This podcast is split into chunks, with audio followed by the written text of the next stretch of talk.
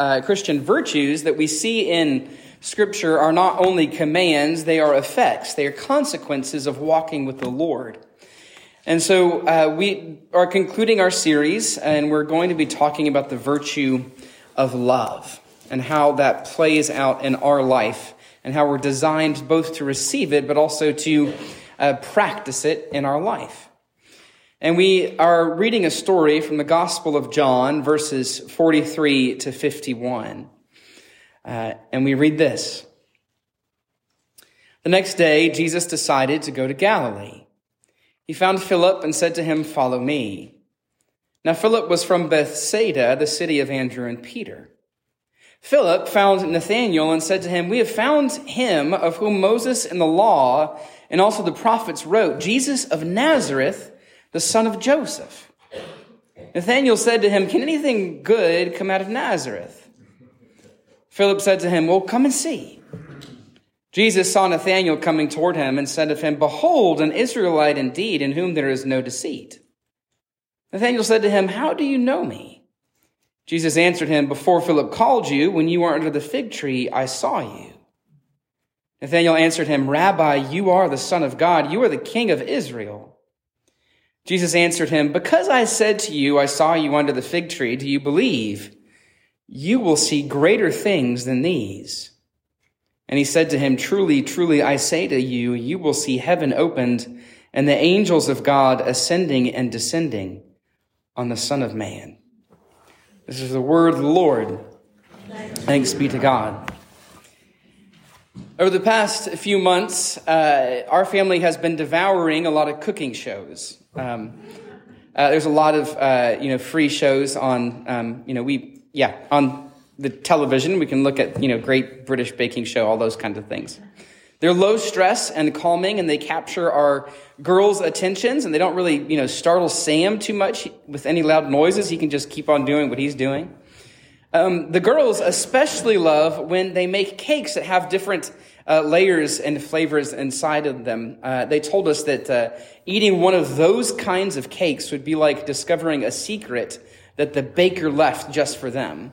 Uh, so, you know, y'all know these kinds of cakes, these kind of fancy cakes. So covered in icing, they look pretty normal on the outside, like a normal cake, but the inside uh, is full of different flavors, sometimes on, on every different level. Uh, so if the bakers do it right, the layers of taste complement each other to create something you wouldn't have expected uh, to begin with. So it's not just chocolate; it's chocolate and you know pistachio or something, or you know raspberry and uh, vanilla, something like that. Those are the kinds of things that they make on these kinds of shows. Um, uh, our scripture this morning works in a similar way. You know, we sometimes skate on the surface of stories we read in the Bible um, which means we often miss the deeper levels of meaning. Now, part of this isn't really our fault. Most of us didn't grow up immersed in the Jewish faith. Uh, and so we miss the historical and the cultural and the theological layers built into the story of God and his people.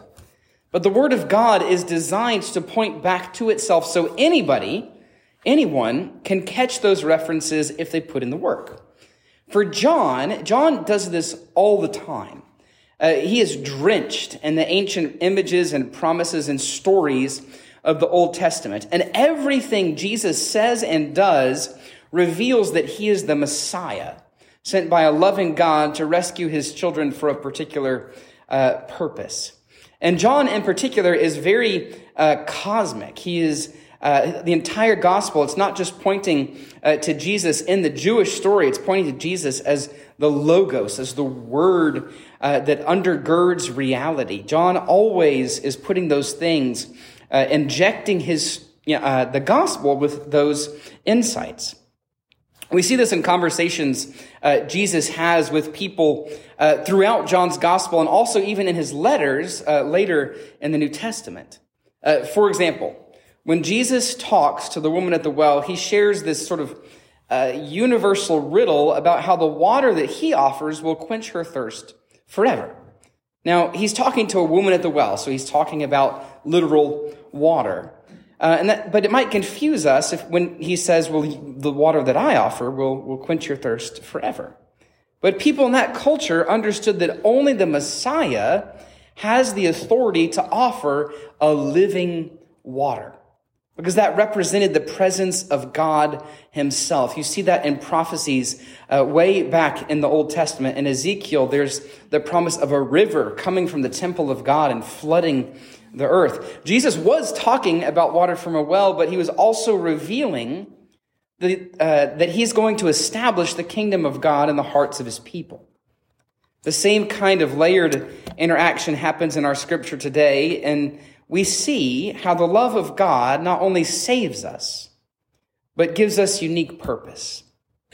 For John, God saves his children not only from death, but so they might also participate in the work of love that Jesus, uh, Jesus begins. So here we see a story of how Jesus starts to call the first disciples. So after calling Andrew and Peter and Bethany, Jesus goes to Galilee to call Philip and Nathanael. In the conversation that follows, both men discover the call of Jesus moves far beyond the usual invitation to uh, follow a traditional Jewish rabbi in three distinct ways. The first is that the call of Jesus is personal. Jesus goes to Galilee to explicitly find Philip and Nathanael. That tells us that our God seeks his children with eternal persistence, removing every obstacle, including death itself, to reach us. Jesus went out of his way to find them, and he does the same with you and me. When Jesus invites us to walk with him, he is not speaking generically of just all of us. He's not saying y'all. He is saying you. He's saying you. We are individually precious to him. C.S. Lewis wrote that he, uh, that Jesus died not for men or humanity, but for each man. If each man had been the only person made, he would have done no less. Jesus doesn't play favorites because we are all his favorite. Moved by love, he doesn't stumble into anybody's life uh, and call them on accident. He came for Philip and Nathaniel, and he also comes for us. Nathaniel isn't a stranger to Jesus, even though they had never met. And he shares details of Nathaniel's life, declaring him an Israelite without deceit and that he'd seen him under the fig tree. Now, this should give uh, should have given Nathanael, but also us comfort. Jesus knew what Nathanael had been up to, and he knows us in the same way. Our God knows our past mistakes. He knows how we're failing even now. He sees our talents and gifts. He can trace the corners of our souls. He knows us even better than we know ourselves. He sees us just as we are, but still comes and calls us to follow him. The call of Jesus is personal. And just like he extends it to Nathanael, he extends it to us. Second, the call of Jesus points to our transformation through the Holy Spirit. Now, the phrase follow me, first off, is not a one-time invitation, but it's an ongoing command that implies life will not be the same once Jesus enters our hearts. Following him is not a short term commitment. It is a lifelong endeavor to learn more about Jesus and walk in his ways. We aren't called to just change a few habits here and there, but surrender our lives to his will and direction. Jesus calls each of us to become the people he made us to be. This is where we start to move into those deeper layers. So moving into that second layer underneath the first, we see the promise of transformation when Jesus tells Nathanael that he is an Israelite without deceit. Now, on one level, this probably describes Nathanael. He's forthright. He's known for being sincere, but it also points to the change awaiting all believers by reflecting the story of Jacob and a prophecy from Zephaniah. And the fact that it reflects a story from Jacob is really important because of how Jesus concludes this conversation. So the first person named Israel in scripture uh, was explicitly known for his deceitfulness. Jacob stole his brother Esau's birthright. He ran away. He cheated his uncle out of a fortune and then he ran away again. God gives Jacob the name Israel to symbolize how God changes his children. It symbolizes humanity's restoration. Jesus isn't just describing Nathanael, but pointing to the redemption of God's people, describing what happens when the love of God enters the hearts of his people. How God removes their hearts of stone and gives them hearts of flesh. Instead of selfishness, Jesus fills his children with truth and life so we might reflect that love back to the world. Zephaniah, uh, chapter 3 um, describes what this will look like. Uh, uh, it says, I will leave in your midst a people humble and lowly. They shall do no injustice and speak no lies, nor shall there be found in their mouth a deceitful tongue.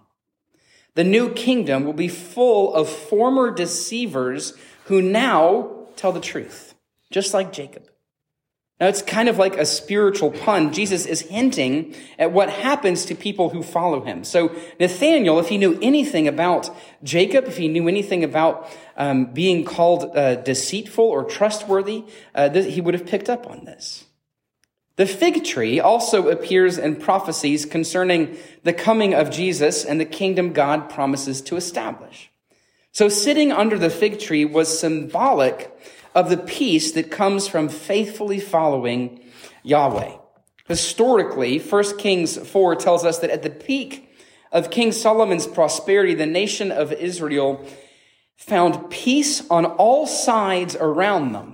Judah and Israel lived in safety, every man under his vine and under his fig tree, uh, sitting without worry for war. Our God promises a deeper peace with the arrival of Jesus, a peace that results in the practice of loving God and loving others. In this way, the virtue of love flows from our new position and relationship with God. When the Messiah comes, every person will sit under their own fig tree at peace with everyone because they have found peace with their God. This image uh, captivated our first uh, our nation's first president so deeply, uh, George Washington would often end his letters with the prophecy from Micah 4. Come, let us go up to the mountain of the Lord, that he may teach us his ways and we may walk in his paths. His people shall all sit under his vine and under his fig tree, and no one shall make them afraid. Nathaniel had been waiting for the one who would restore God's people, who would start a new kingdom. The first words of Jesus echo specific prophecies which show he isn't just some new rabbi, but a promised, the promised Messiah who will transform the world. Jesus isn't just saying, I supernaturally saw you when you were sitting under the fig tree doing whatever you were doing. He's saying, I am the Messiah. I'm going to usher in a new kingdom into this broken world. I seek the lost. I save those who are perishing. I bring my children home. Follow me and be made new as I make the whole world new. The final layer of the call uh, Jesus, uh, the call Jesus gives to Nathaniel uh, leads us to participate in the restoration of our broken world and teaching us how to love like he loves. Jesus commands his children to follow him and participate in the deliverance of a world that is off, that has fallen into sin and darkness. When we follow Jesus, when we respond to his call, he leads us to the front lines of his plan to redeem the entire universe. He calls his children to be salt and light, to be part of a movement that is still flooding the pages of history with the love of a gracious God. Jesus uses the story of Jacob witnessing the hidden movement of God to illustrate the radical nature of his mission to the world through his children. Now it's important that he ends the story with a, a, an explicit reference to the uh, story of Jacob falling asleep and seeing angels descending and ascending on a ladder. He promises Nathanael that you will see even greater things than these. Truly, I say to you, you will see heaven opened and the angels of God ascending and descending on the Son of Man. That's not quite the same, that's not quite what happens in the story of Jacob. The promise to see heaven open already puts Nathaniel in elite company. Only prophets like Elijah or Ezekiel were given visions of God's supernatural activity and glory. But Jesus increases the power of this promise when he describes himself as a ladder that connects heaven and earth. John Calvin says it is Christ alone who connects heaven and earth. He is the only mediator who reaches from heaven down to earth. He is the bridge through which the fullness of all blessings flow down to us and through which we in turn ascend to God. Christ not only approached us, but clothed himself in our nature that he might make us one with himself. Jesus connects our hearts to the supernatural activity of God's, so the supernatural activity of God's kingdom might flow through us. The call of Jesus is not we're not called to be a passive audience. We are called to be active contributors in sharing his love.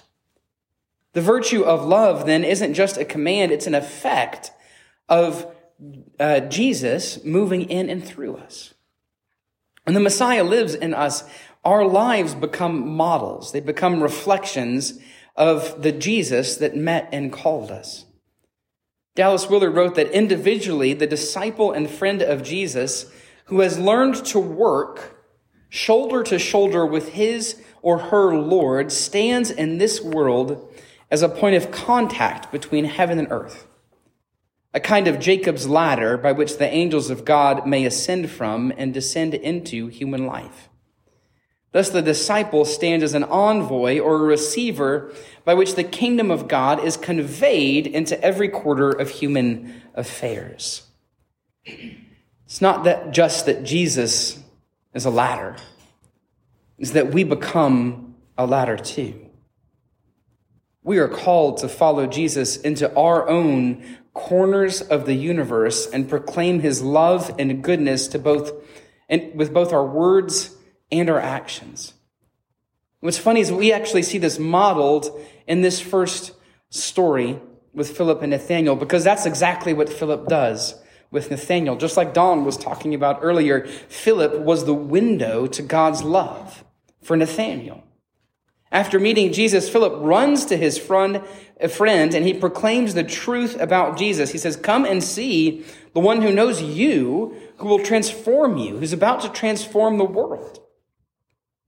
Notice that Philip did not try to convince Nathanael with some grand gesture. The good news of Jesus Christ is made known not in elaborate proclamations, but daily interactions with your neighbor.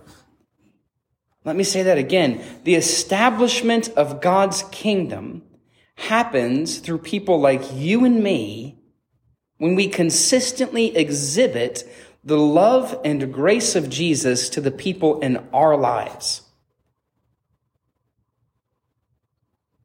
The ladder that comes down from heaven comes down to people in your life through you.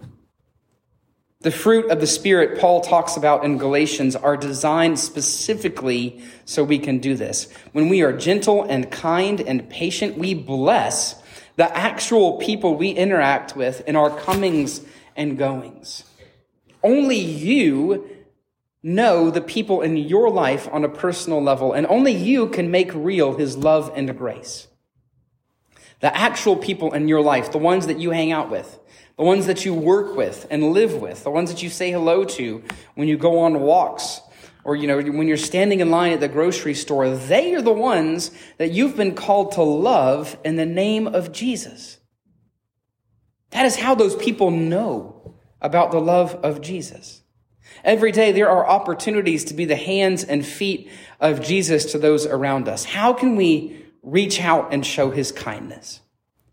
Right now, we have, I think, an amazing opportunity. The church has a unique opportunity because right now this world is overcome with fear and anxiety.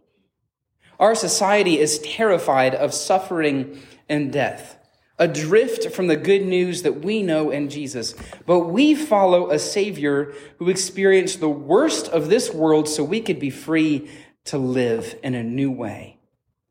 Scripture tells us he takes extra time to walk with people who are weighed down by their troubles and sorrows, that he remembers the people who the world forgets. How can we follow his lead?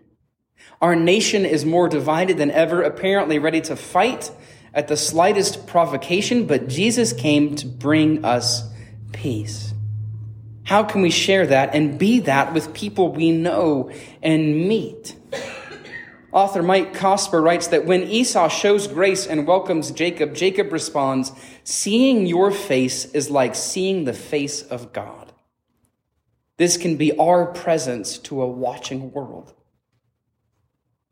Of course, none of us probably feel prepared to carry the love of God to our neighbors. We might feel a little overwhelmed that God gives us res- responsibility. But Jesus personally calls each of us to follow him so we can help restore the broken world in which we live, to extend the love he gave to us to others. Jesus connects heaven and earth in the hearts of his children so his love and grace might be known to all people. His call draws us further up and farther into his love. And when Jesus calls us, we will see greater things happening. We will see the activity of his kingdom, not just out there off in the distance around the corner done by super Christians and bigger churches with more people, but operating in and through normal people, normal congregations like us because the Spirit of God is in us. Jesus plants Jacob's ladder in the very depths of our souls. He comes to each one of us, even now, to align our hearts with His, and then He lets us loose. He lets us loose into this world so that we might play our part in the greater things to come, that we might love like He loves. That is the purpose of our call as Christians. Be encouraged. Hallelujah. Amen.